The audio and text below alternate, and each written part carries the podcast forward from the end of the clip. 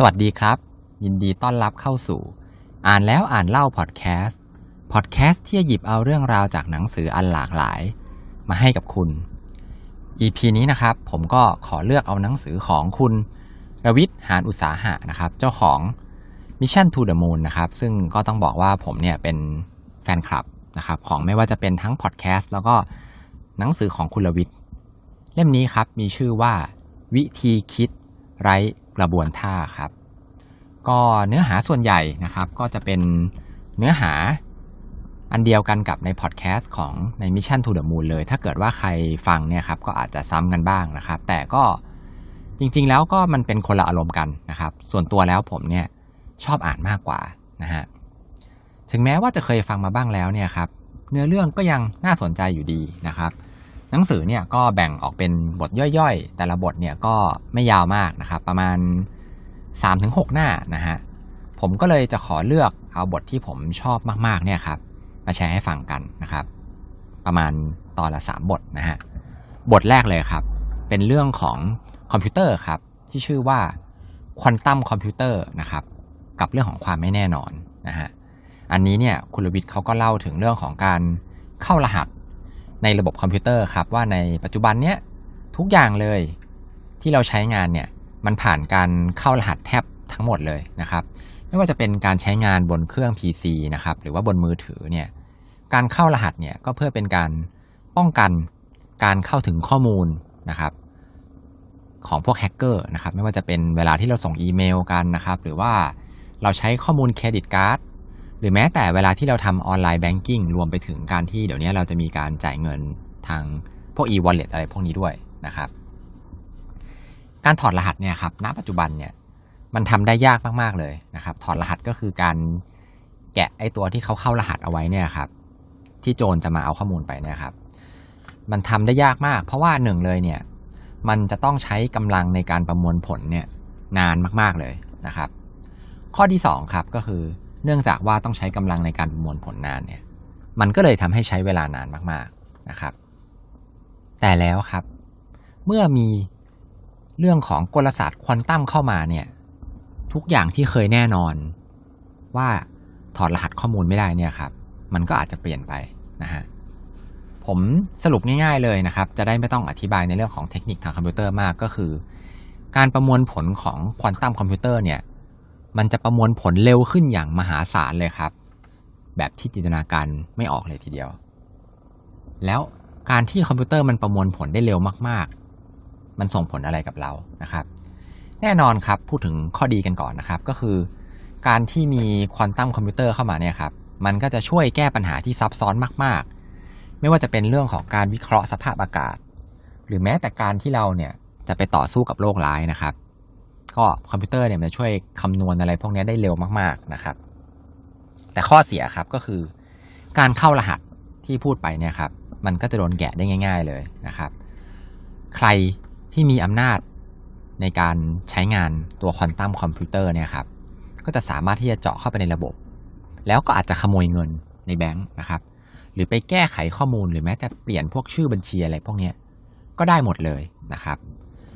ผู้เขียนนะครับคุณลวิทย์เขาก็เลยสรุปเอาไว้ท้ายบทว่า มันไม่มีอะไรหรอกที่แน่นอนนะครับ การเรียนรู้รวมไปถึงการปรับตัวให้เร็วต่างหาก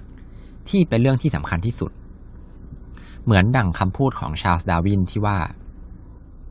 เผ่าพันธุ์ที่จะอยู่รอดเนี่ย ไม่ใช่เผ่าพันธุ์ที่แข็งแกร่งที่สุด หรือว่าเผ่าพันธุ์ที่ฉลาดที่สุด แต่เป็นเผ่าพันธุ์ที่ปรับตัวต่อการเปลี่ยนแปลงได้ดีที่สุดต่างหาก บทที่สองนะครับที่ผมเลือกมาก็คือบทที่ชื่อว่า เพราะเราเป็นโค้ชของใครบางคนเสมอ บทนี้ครับคุณลวิทย์เขาก็ยกTED Talk นะครับของคุณวาลอรี่คุณวาลอรี่เนี่ยครับเป็นหัวหน้าโค้ชทีมยิมนาสติกของ UCLA นะครับ UCLA ก็เป็นมหาวิทยาลัยนะครับที่อเมริกา คุณวาลอรี่เนี่ยอายุ 29 ปีนะครับ คุณวาลอรี่เนี่ยชื่ออ่านยากนิดนึงนะครับ เขาเล่าถึงนักกีฬาของเขาที่เขาดูแลเนี่ยครับคนหนึ่งที่ชื่อว่าแคทเธอรีนโอฮาชิซึ่งเป็นนักเรียนนักเรียนทุนนะครับยิมนาสติกเนี่ยแหละนะครับแคทเธอรีนเนี่ยเคยบาดเจ็บหนักมากนะครับก่อนที่จะมาเข้าร่วมทีม ก็เรียกได้ว่าบอบช้ำมานะครับทั้งร่างกายแล้วก็จิตใจเลยที่ตัวเองเนี่ยเป็นนักกีฬาแล้วบาดเจ็บอะครับเราทำให้แบบก็กังวลว่าจะเล่นกีฬาที่ตัวเองถนัดเนี่ยได้ไม่เหมือนเดิมนะครับ เธอก็เล่าว่าในฐานะโค้ชเนี่ย เธอเนี่ยคิดที่จะพยายามที่จะซ่อมแคทเธอรีนนะครับ ซ่อมทั้งร่างกายแล้วก็ซ่อมทั้งจิตใจ โดยเธอเนี่ยใช้วิธีการก็คือเธอเนี่ยพูดถึงเรื่องยิมนาสติกแค่ตอนที่ฝึกซ้อมเท่านั้นเอง แต่ว่านอกจากนั้นเนี่ยนอกเหนือเวลานั้นเนี่ยครับเธอก็จะคุยเรื่องอื่นครับ ไม่ว่าจะเป็นเรื่องของการเรียนนะครับของแคทเธอรีนเนี่ยเรื่องของความรักเรื่องของงานเดลิเลกนะครับ หลังจากนั้นสักพักหนึ่งเนี่ยครับแคทเธอรีนก็เริ่มดีขึ้น แล้วก็กลับมา รักในการเล่นยิมนาสติก จนในที่สุดก็พาทีมเนี่ยคว้าแชมป์ได้ในปี 2018 แต่ว่าเรื่องไม่ได้จบแค่นั้นครับ มีนักกีฬาอีกคนหนึ่งนะครับ ที่คุณวาลอรี่เนี่ยเขาดูแลแล้วก็เขาเล่าถึงก็คือ คนที่ชื่อว่าไคล่าลอส เธอคนนี้ครับเป็นคนดัง เป็นนักกีฬายิมนาสติกทีมชาติอเมริกา แล้วก็ได้เหรียญจากกีฬาโอลิมปิกปี 2012 นะครับ และได้ 3 แชมป์ครับในปีเดียวกันก็คือได้ทั้ง แชมป์ประเทศ แชมป์โลก แล้วก็แชมป์โอลิมปิกนะครับไคล่าลอสเนี่ยเป็นคนเดียวเลยที่ทำแบบนี้ได้ โดยปกติแล้วเนี่ยไคล่าเนี่ยเป็นคนที่ไม่ค่อยชอบพูด แต่อยู่มามาวันหนึ่งไคล่าเนี่ยก็เดินเข้าไปในห้องทำงานของวาลอรี่ที่เป็นโค้ชแล้วก็เล่าเรื่องราวต่างๆ มากมายเลย จนวาลอรี่เนี่ยรู้สึกผิดปกตินะครับ สิ่งที่โค้ชวาลอรี่ทำเนี่ยก็คือ รับฟังอย่างตั้งใจ โดยที่ไม่ไปเร่งไคล่า รอสให้เล่านะครับ ปล่อยให้ไคล่า รอสเนี่ยเล่าไปเรื่อยๆ จนสุดท้ายไคล่าเนี่ยก็เล่าเรื่องที่เคยถูกล่วงละเมิดทางเพศ จากคนที่ชื่อว่าแลร์รี่นัสซาร์ คนคนนี้เป็นแพทย์ประจำทีมชาตินะครับ ของทีมยิมนาสติก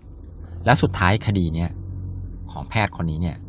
เป็นคดีดังระดับโลกเลยครับ เพราะว่า มีผู้เสียหายเนี่ยเยอะมาก โดยหลังจากที่ไคล่าเนี่ยยอมเปิดปากเล่า ก็มีเด็กอีก 250 คนเลยทีเดียวที่ออกมาเล่าเรื่อง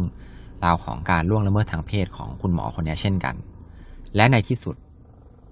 แลลี่นาเซอร์เนี่ย คุณหมอเนี่ยครับที่ล่วงละเมิดทางเพศเนี่ย ก็ถูกตัดสินจำคุกเนี่ยรวมทุกคดีแล้วเนี่ยถึง 175 ปีเลยนะครับ วันหนึ่ง หลังจากที่ไคล่าเนี่ยพาทีม UCLA เนี่ยชนะรายการระดับประเทศ เธอก็เดินมาหาโค้ชวาลอรี่แล้วก็บอกว่า โค้ชตอนที่ฉันเดินไปแข่งนัดชิงชนะเลิศเนี่ย ฉันรู้สึกแข็งแกร่งราวกับว่าไม่มีใคร